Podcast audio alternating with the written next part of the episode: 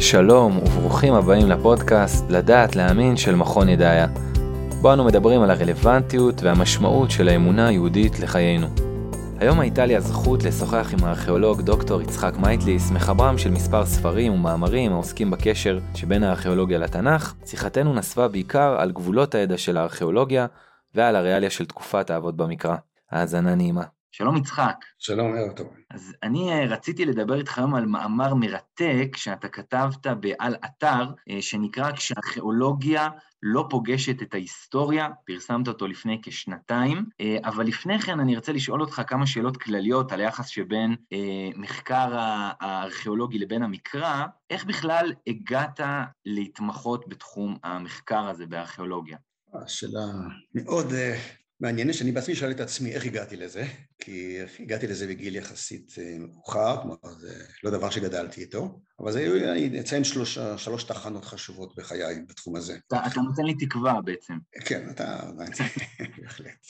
אה, בוא נאמר, דבר ראשון, אה, גדלתי על תנ"ך. אבי זיכרונו לברכה, לפני השינה סיפר לי סיפורי תנ"ך, ואני הגשתי עם הילדים ועם הנכדים. דבר ראשון. אבל אירוע מכונן אחד שראוי לציין, כשבשלב מסוים, כשהייתי תלמיד ישיבת הסדר, התבקשתי ללוות אה, קייטנה. הגענו לעמק האלה, ובעמק האלה עמד המדריך. דיבר על מלחמת דוד וגוליית. והנה הוא אומר לנו, הנה סוחו, הנה הזקה, אפס דמים, ואנחנו יושבים באמצע העמק, ואני פתאום רואה את כל הסיפור הזה קם מול עיניי, ועשה עליי רושם אדיר.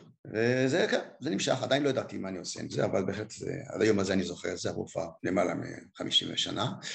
ואני זוכר את הרגע המכונן הזה. בשלב יותר מאוחר, כשהתחלתי ללמוד לימודי ארץ ישראל וגיאוגרפיה בעצם, בבר אילן, לקח אותנו אחד המרצים לאיזושהי גבעה בשומרון, גבעה ירוקה, אני זוכר שהיא גבעה ירוקה, והנה הוא שולף מתוך האדמה חרסים, והוא אומר לנו, חרס הזה בית ראשון, זה בית שני, זה קבורה מוסלמית, ופתאום אתה רואה שאת ההיסטוריה אתה יכול להוציא ישר מתוך האדמה. זה כן, עשה לי חשק נוסף, ואני חושב ששלוש הנקודות הללו הביאו אותי בסופו של דבר, בהדרגה, לעסוק בארכיאולוגיה כנושא מרכזי בחיי. וואו, אתה יודע, זה ממש מרתק. הרבה מאוד מאיתנו, אה, דווקא בעולם הדתי, אה, אומרים, יש לנו מאות שנים של פרשנות תנ"ך, יש לנו את הפרשנים המסורתיים, יש לנו פרשנות ספרותית. מה לדעתך הרווחים הגדולים כשאני משתמש דווקא בארכיאולוגיה, תנ"ך, בפירוש קודם כל אבל, תרשה לי, נדבר קצת על התנ"ך. מה זה התנ"ך לפי הבנתי? תנ"ך הוא לא ספר היסטוריה. אם חז"ל אומרים, אין מוקדם מאוחר בתורה, אז ודאי זה לא יכול להיות היסטוריה. היסטוריה זה יש סיבה, מסובב, ואין מוקדם מאוחר בתורה. תנ"ך הוא יצירה אלוהית, שמטרתה להעביר מסרים מוכנים, דתיים, הלכתיים, אבל היא נעזרת באירועים היסטוריים לצורך העברת המסר. ולכן התנ"ך כשלעצמו, אם אני רוצה לחזור ולהבין את הרקע לאירועים, אני צריך להיעזר בארכיאולוגיה. כי אם למשל התנ"ך שלצערי הרב אה, לא צורפו אליו מפות למשל, כן? קח דוגמה, כן, ספר יהושע, כל רשימת נחלת השבטים. איך תבין מה מדובר? אתה צריך לצורך העניין הזה להיעזר בכל מיני נתונים. כבר רבי אשתוריה פרחי צריך לציין במאה ה-14 כבר חוקר את התנ"ך, לא היה לו ארכיאולוגיה, אבל הוא משתמש בכל מיני אמצעים אחרים, כמו השתמרות שמות אה, של אתרים ערביים למשל. כן, אתה, אתה, מביא בצורה, אתה מביא בצורה מרתקת את הדברים שלו בתחילת הספר שלך, פרשת דרכים, הוא כותב, הן הייתי כשתי שנים בגליל, דורש וחוקר, ועוד חמש בשאר ארצות השבטים, לא מנעתי עצמי שעה אחת מרגל את הארץ. נכון, כן. זה מדהים, זה מדהים, אני אחת הדמויות המרתקות מבחינתי. אה, צריך גם להוסיף על עוד, לפני כן עוד דבר. התנ"ך עצמו מפנה אותנו לספרות עזר. התנ"ך עצמו אומר לנו, חבר'ה, לא הכל כתוב כאן. אתם רוצים להשלים את המידע, תפתחו את הספרייה. למשל, ספר מלחמות השם, מופיע בספר המדבר, או ספר הישר ביהושע, ספר מלכים, ספר דברי מלכי יהודה ומלכי ישראל. כלומר, התנ"ך בעצמו אומר, אין לי פה את הכל, אני לוקח בפינצטה את כל האירועים ההיסטוריים ואני בונה את המערכת הזאת לפי התובנה של האורחים של התנ"ך וכל השאר, וזה, תרצו, תרחיבו את הדעת. ולצערנו הרב, הספרים האלה לא, לא קיימים בימינו. הם לא קיימים. אם היו את הספרים האלה, אני אומר את לפעמים לתלמידים שלי, אחד מהחלומות שלי זה למצוא את אחד הספרים האלה. זה יהיה דבר ענק. אבל לצערי הרב, ספר דברי המלכים, מלכי יהודה, אבל לצערי הרב זה לא. עכשיו מה בארכיאולוגיה? הוא אומר, אוקיי חבר'ה, בואו ננסה בחפירה בשטח, ננסה להגיע אל המידע הזה, פה ושם. לדוגמה, אה, היישוב דן, צפון הארץ, דן. איך אנחנו יודעים היכן זוהי דן? אז נכון שיש גם השתמרות שם, תל אל-קאדי, פירושו שופט, ודן פירושו משפט, אוקיי, יש פה גם כן השתמרות שם יפה. אבל זה לא מספיק תמיד. ואז מסתבר שבחפירה הארכיאולוגית מוצאים כתובת, בה כתוב לאל אשר בדן. הנה, יש לנו את דן, שאומרים, שהתורה אומרת מדן ועד באר שבע, כפי שנאמר בעצם בספרי הנביאים, אז היינו יודעים איפה זה דן. ולמשל, סיפור של גבעון, כן, שם היה הקרב בין סך הכל הנערים לפנינו, בין אנשי יואל ואנשי אבנר בן נר, שם הייתה במה גדולה בימי שלמה, איפה זה גבעון? אז אנחנו עושים חפירה, מוצאים קנקנים, ועל הידיעות שלהם כתוב לגבעון, ועוד כאלה במערשה, וכך הלכנו לאט לאט, אוספים הרבה נקודות, הרבה פרטים, מקבלים תמונה גיאוגרפית היסטורית של ארץ ישראל, ומעבר לזה גם כן, בחפירות שונות גם כן במרחב של המזרח התיכון, מוצאים כתובות של עמים אחרים שמתייחסים אלינו, וזה גם כן תורם לנו למידע של כתובות ארמיות, בבליות, אשוריות, מצריות, והדברים האלה מתחברים יחד. למשל דוגמה, קח את מסע שישק, שהיה בחמש שנים לאחר מות שלמה המלך, אז מוזכר בספר דרך הימים, בספר מלכים, מוזכר משהו מאוד מאוד מצומצם לגבי ירושלים. והנה אותו שישק כותב לנו כתובת אדירה במצרים, מפרט את המסע שלו, וזה נותן לנו את המידע הנרחב יותר, כולל גם כן איזה עוגן כרונולוגי, כי דרך הארכיאולוגיה וההיסטוריה המצרית אני יכול לקבוע גם תאריכים מוחלטים, מה שאני לא יכול לעשות דרך התנ"ך בלבד. לכן כל המערכת הזאת חשובה מאוד כדי להבין גם כן את האירועים שבתנ"ך. אפילו עצם העובדה שהתנ"ך בעצמו מזכיר כ-475 אתרים שמוזכרים בו, הדבר הזה כנראה מהווה איזושהי ראייה לזה שהדבר הוא חשוב. בהחלט. כן, אם, אם הנושא הזה הוא כל כך חשוב וכל כך מועיל, הייתי אומר, זה נותן לך באיזשהו מקום עיניים חדשות כשאתה מסתכל על הפסוקים העתיקים. האם אתה חושב שמערכת החינוך הדתית נותנת מספיק מקום לתחום הזה בימינו? אה, ודאי שלא. זו דילמה חינוכית לא פשוטה. כמה נערים צעירים או נערות צעירות, אכן אה, יש להם את היכולת להתמודד עם דברים מורכבים. ושאלה גדולה, ואני אספר סיפור קטן. Mm-hmm. לפני שנים לימדתי באולפנה, יום אחד נסעתי באוטובוס ופגשתי בוגרת שלי. עכשיו באוטובוס דיברנו ואז היא התקיפה אותי התקפה חזיתית. וואה. שאלתי אותה, מה קרה, מה הבעיה? מסתבר שאחרי שסיימה את האולפנה הלכה למדריכה בית ספר שדה, וקיבלה, והעבירו להם קורסים על גיל העולם. וכמובן, גיל העולם לפי המחקר הוא כך וכך מיליוני שנים, ואותם לימדו שהעולם קיים רק ששת אלפים שנה. למה לא התמודדתם עם זה? למה לא הכנתם אותי לקראת זה? אז הנה דוגמה למה דברים כן צריכים להיעשות. אבל אה, שוב, אני חושב שזה צריך לעשות בצורה מסוימת, מותאמת לגיל, ולא בדיוק ככה, לא, זה לא אקדמיה עדיין. זה שלב שצריך פה באמת בשום שכל לעבוד איתו. כן, באמת שטוב, אתה יכול להפנות אותה עכשיו לספר שלך, לפרשת אה, בראשית, לשאלת גיל כן. האדם, שאתה... אכן. אה, לצערי הספר הזה עדיין לא היה. טוב, אפשר היום, אתה יודע, תשלח לו. אמ, אז טוב, אז הגענו כבר לסיפור בעצם של הסתירה אולי, איך אתה בתור חוקר, בתור אדם מאמין, מתייחס למקרים שבהם אה, יש הטוענים שקיימת אה, איזושהי סתירה בין מה שהמקרא מספר לבין מה שהמחקר הארכיאולוגי מעלה מן השטח. בואו נתחיל אולי בשורה התחתונה, אני כבר עשרות שנים מתעסק בתחום הזה, אין סתירה, נקודה. השאלה היא, מה עושים ממצא ארכיאולוגי? מסתבר שארכיאולוגיה זה אמנם גם נתונים היסטוריים או עובדות בשטח, אבל הרבה מאוד פרשנות. ודבר הזה בהחלט אה, מלמד שאכן אה, צריך פה להתעסק בארכיאולוגיה ולהפריד בין הנתון המוחלט לבין פרשנותו. ואם אנחנו מתלבטים או דנים בשאלה שלכאורה סתירה בין התנ"ך כמקור, כטקסט כתוב, לבין הארכיאולוגיה שהיא תרבות חומרית של חרסים, קירות, אולי מטבעות, אבל נצא עם ארכיאולוגים נוספים, אז הבעיה היא לא קיימת רק בין uh, תנ"ך לבין ארכיאולוגיה, הבעיה היא הרבה יותר נרחבת. היא למעשה קיימת גם כן בין מקורות היסטוריים מחוץ למקרא לבין הארכיאולוגיה עצמה. וברשותך אני אפרט כמה דוגמאות. בשמחה. אוקיי. בואו ניקח את ירושלים, שזה, נעלה את ירושלים על ראש שמחתנו, למה לא? כן. ירושלים הדוגמה הטובה ביותר לצור, לנושא הזה. כי יש שם סדרה של מקורות היסטוריים שאף אחד לא חולק על אמינותם, לא תנ"ך, שאני מדגיש, מקורות היסטוריים, שהארכיאולוגיה לא עולה עליהם. קח דוגמה, יש אה, מקור היסטורי שנקרא כתבי המארות. דהיינו, בעברית של ימינו, כתבי הקללות. מה זאת אומרת? מצאו טקסטים של קללות שנמצאו במצרים, לא בארץ, שבה מלכי מצרים מאיימים על שליטי כנען שלא ימרדו בהם, ואם אכן ימרדו, אז יהיו להם צרות שונות, תיבש רגלם, תיקי עינם וכולי, כל מיני קללות כאלה. ויש שם רשימה של יישובים, ביניהם שכם, אשקלון ואפק ורבים אחרים, וגם ירושלים. ירושלים נחפרת כבר למעלה מ-150 שנה. עוד ממית צ'ארלס וורן ב-1867 שגילה את פיר וורן. חפרו את כל גבעת עיר דוד, נברו בה מכל הכיוונים. כנ"ל גם את הגבעה המערבית של ירושלים, שנחמד אביגד זיכרונו לברכה חפר אחרי מלחמת ששת הימים חפירות יסודיות מאוד.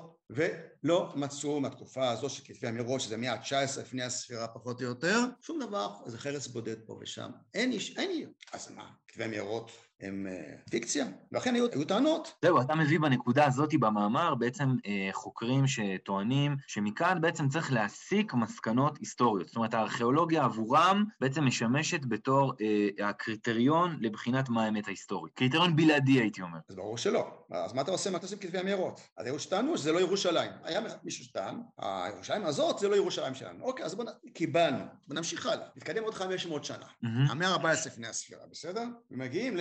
מקור היסטורי מפורסם שנקרא מכתבי אל אמרנה. מכתבים שנתגלו במצרים, מכתבים שנשלחו מארץ ישראל, ולא רק ארץ ישראל, לענייננו ארץ ישראל, למצרים, למלך אחנתון, מלך ידוע, ושם הארכיון שלו התגלה, לא ניכנס לכל הפרטים, איך התגלה הארכיון, אבל נמקה בירושלים. שישה מכתבים נשלחו מעבדוכי במלך ירושלים למלך מצרים, והוא מתלונן שם כל מיני בעיות ביטחוניות שיש לו וכך הלאה. שישה מכתבים, זה עדות של משיכה לפתאומה, זה לא כתובת התפארות, שתגיד אוקיי האדם הזה סתם נמצא. אז מאה 14 לפני הספירה, אין, אין בירושלים, אין בירושלים, אז מה קרה? אה, ועוד כהנה וכהנה, אני לא אכנס פה לפירוט, ניכנס למגידו, נעבור למגידו רגע. תחותימס השלישי, מאה 15 לפני הספירה, מספר בכתובת ארוכה את המסע שהוא עורך לכיוון צפון, ובדרך הוא נתקל במגידו, צר עליה שבעה חודשים עד שהוא כובש אותה. מסופר שם מפורש על חומה אדירה. בארכיאולוגיה, חופרת, חופרת, חופרת. אין חומה. אין חומה, עיר דלה. ואז מזיזים, ארכיאולוגים, אולי זה לו שכבה תשע, שכבה עשר וכדומה. אין, אבל זה לא עוד סדרה ארוכה של אירועים. אני מניתי כ-11 מקרים שבהם המקורות ההיסטוריים אינם תואמים את הארכיאולוגיה. אולי צריך עוד אירוע, עוד מקור אחד, סרגון, מלך אשור, כובש את שומרון, וכותב, בניתי אותה יותר גדולה משהייתה. אחרי שהוא כובש את שומרון, הוא בונה אותה יותר גדולה משהייתה. אין, יוק. אז מה? כנראה שהארכיאולוגיה יש לה בעיה. היא כנראה, היא לא חזות הכל. וזה מה שזה, ארכיאולוגיה היא חשובה, היא מאירה, היא מסבירה, אבל היא לא מוכיחה. זאת אומרת, אני רק רוצה לתמצת את, ה, את המסר שלך, תגיד לי אם אני הבנתי אותך נכון. הבעיה של הסתירה בין הטקסט הכתוב לבין הממצא הארכיאולוגי הדומם, היא לא נחלת התנ"ך בלבד.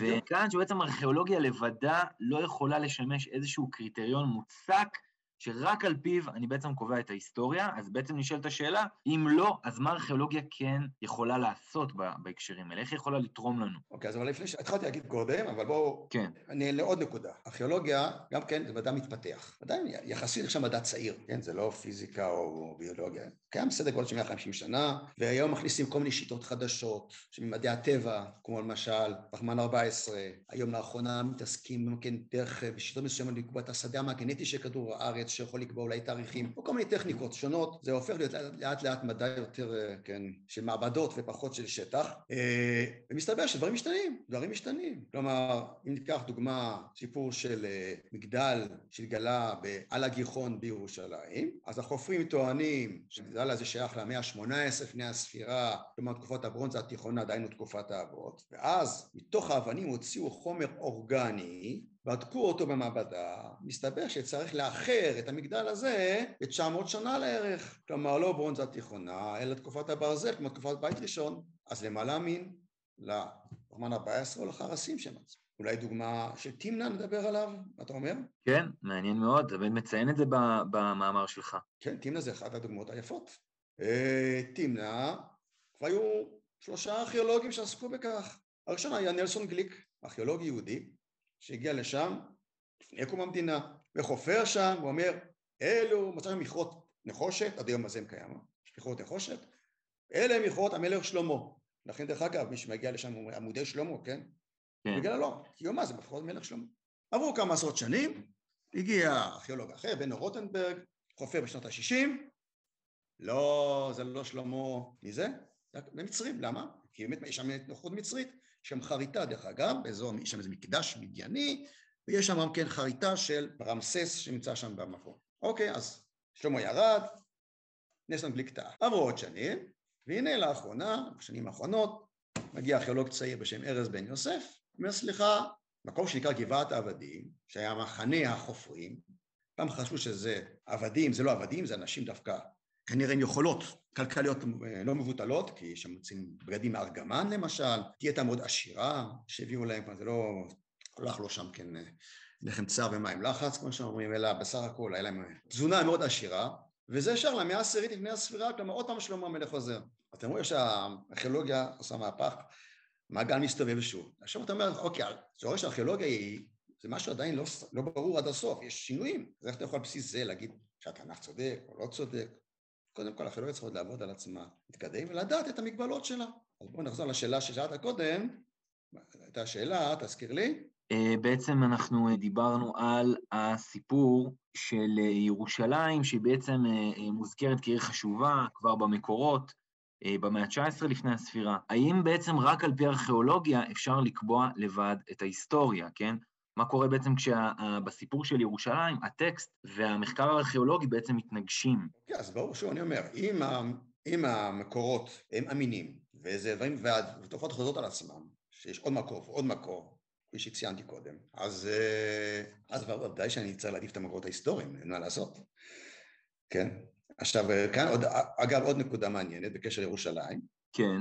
לפני כמה שנים אה, פורסם מחקר של חבר'ה מאוניברסיטת תל אביב, או מחקר, סליחה, לא המחקר, אלא הצעה שצריך לחפש את ירושלים, כל אותן התקופות כמו כתבי המאורות, לא מצאנו כלום, אבל נחפש אותם בהר הבית. הר הבית, שטחו הנוכחי הוא 145 דונם, ואולי שם מסתתרת ירושלים שנינה.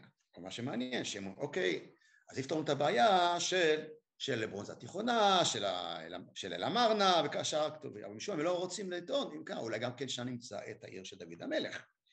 אז מבחינתם דוד המלך לא נמצא, אבל, אה, כי זה לא מקור היסטורי, אבל אולי זה יפתור את הבעיה של מקורות אחרים שמחוץ למקרא.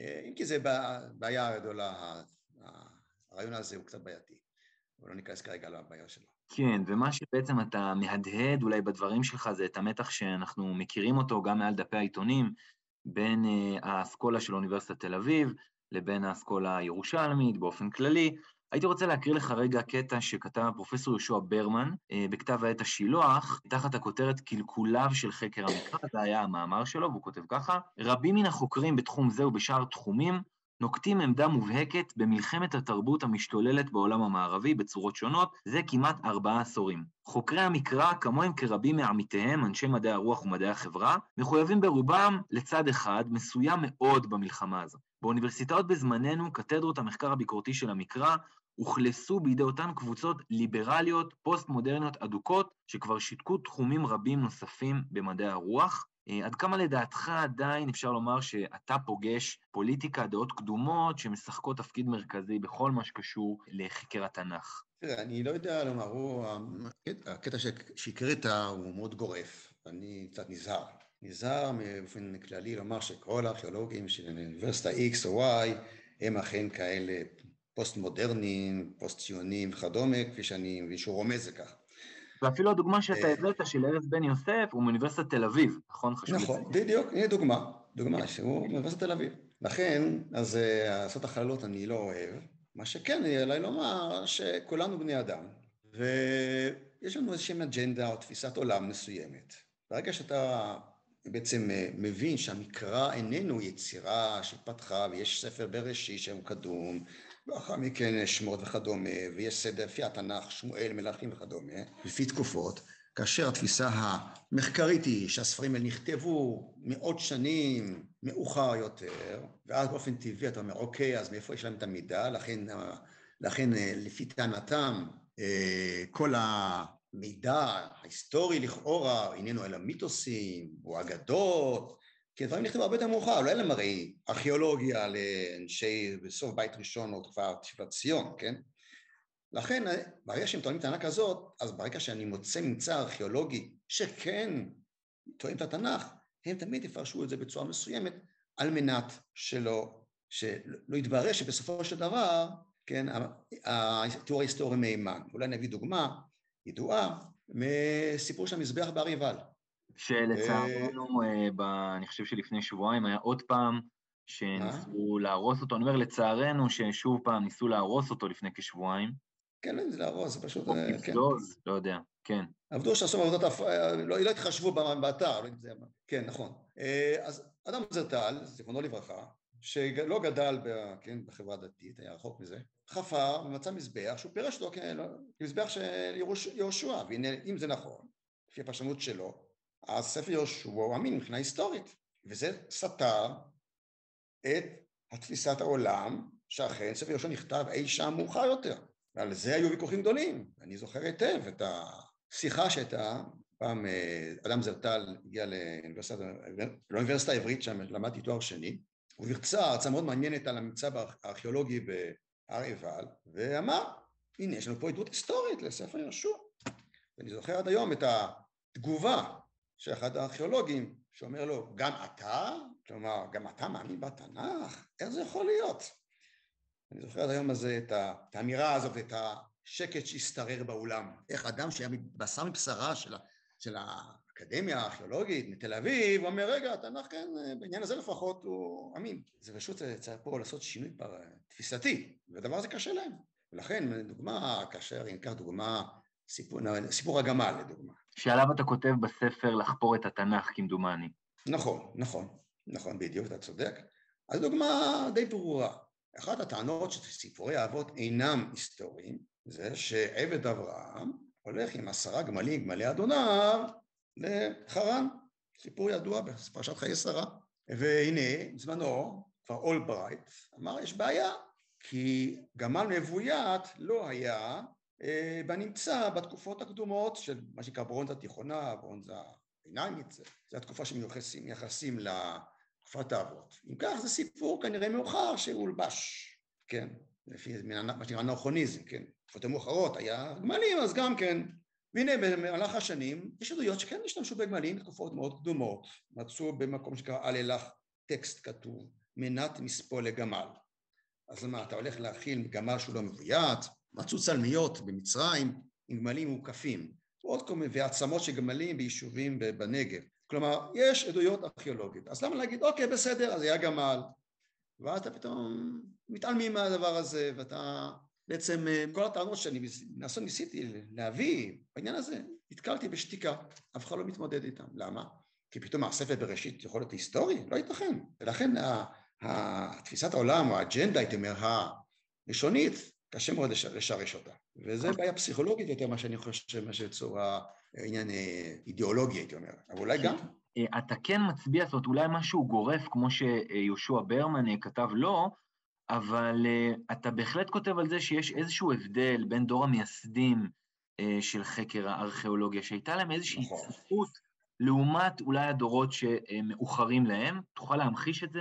Uh, כן, בהחלט. אז גם ראשוני, ראשוני הארכיאולוגיה, גם יהודים וגם שאינם יהודים, uh, הבינו שהארכיאולוגיה איננה חזות הכל, ואם יש טקסטים מכוננים וחשובים, אז כנראה שיש להם איזשהו בסיס. למשל, בואו ניקח דוגמה של יוחנן אהרוני, שהיה המורה של המורים של ימינו, שבנה את המחלקה לארכיאולוגיה באוניברסיטת תל אביב. אז אני מקרא טקסט, משהו כותב, משהו קטן, הוא אומר שאמנם לא מצאנו עדויות ליציאת מצרים לדוגמה, אבל הוא אומר, אין יסוד להטיל ספק בעצם התרחשותה של יציאת מצרים.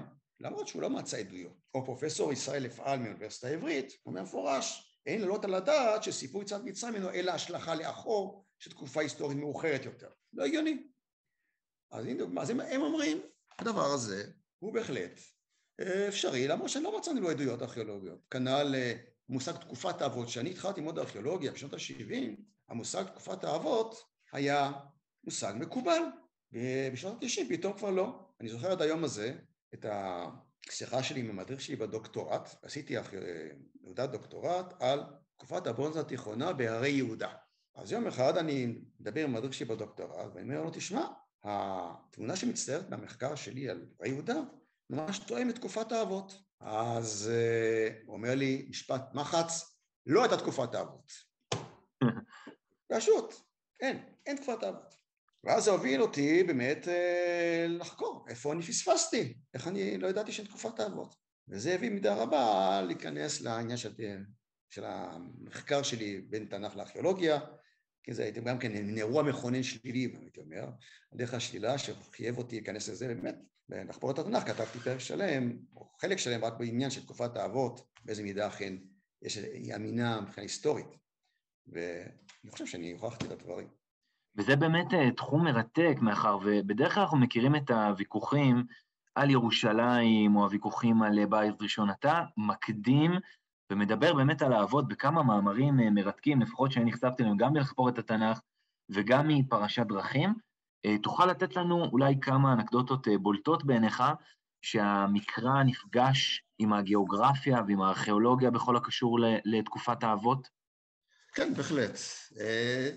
בואו נעשה ככה, ננסה להבין איך נראית תקופת האבות בספר בראשית. שוב, בואו בוא נדגים, או נקדים ונאמר, שאכן אין אפשרות, כן, למצוא את האבות בארכיאולוגיה, אבל הריאליה היא משתקפת מסיפורי האבות, באיזה מידה יש להם בסיס ארכיאולוגי. אז uh, התקופה שאני מדבר עליה מבחינה היסטורית, זו תקופה שמכנים אותה במחקר הארכיאולוגי תקופת הברונזה הביניימית, ברונזה התיכונה, איזשהו מעבר בין שתי תקופות כאשר תקופת הברונזה הביניימית היא מתאפיינת באוכלוסייה נוודית שנעה בציר של בית אל והנגב.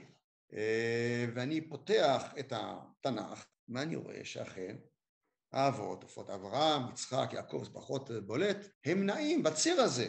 וילך למסעיו נאמר על אברהם מנגב ועד בית אל, זה המרחב שהוא מסתובב. מה, יש פה נוודים שמסתובבים פה. אה, איפה אברהם אבינו מגיע? כידוע, מארם נהריים, מהאזור הזה, ואכן אותה קבוצה שאנחנו מכירים אותה בארכיאולוגיה, מוצאה מאותו אזור שמסופוטמיה בין הנהרות. אה, דבר שאני חושב מאוד משמעותי, זה עניין של הכתב. אם היה, אה, מי שכתב את הסיפור הזה היה כותב מאוחר, כאשר הוא מתאר את קניית מערת המכפלה, מה באופן טבעי הוא היה כותב?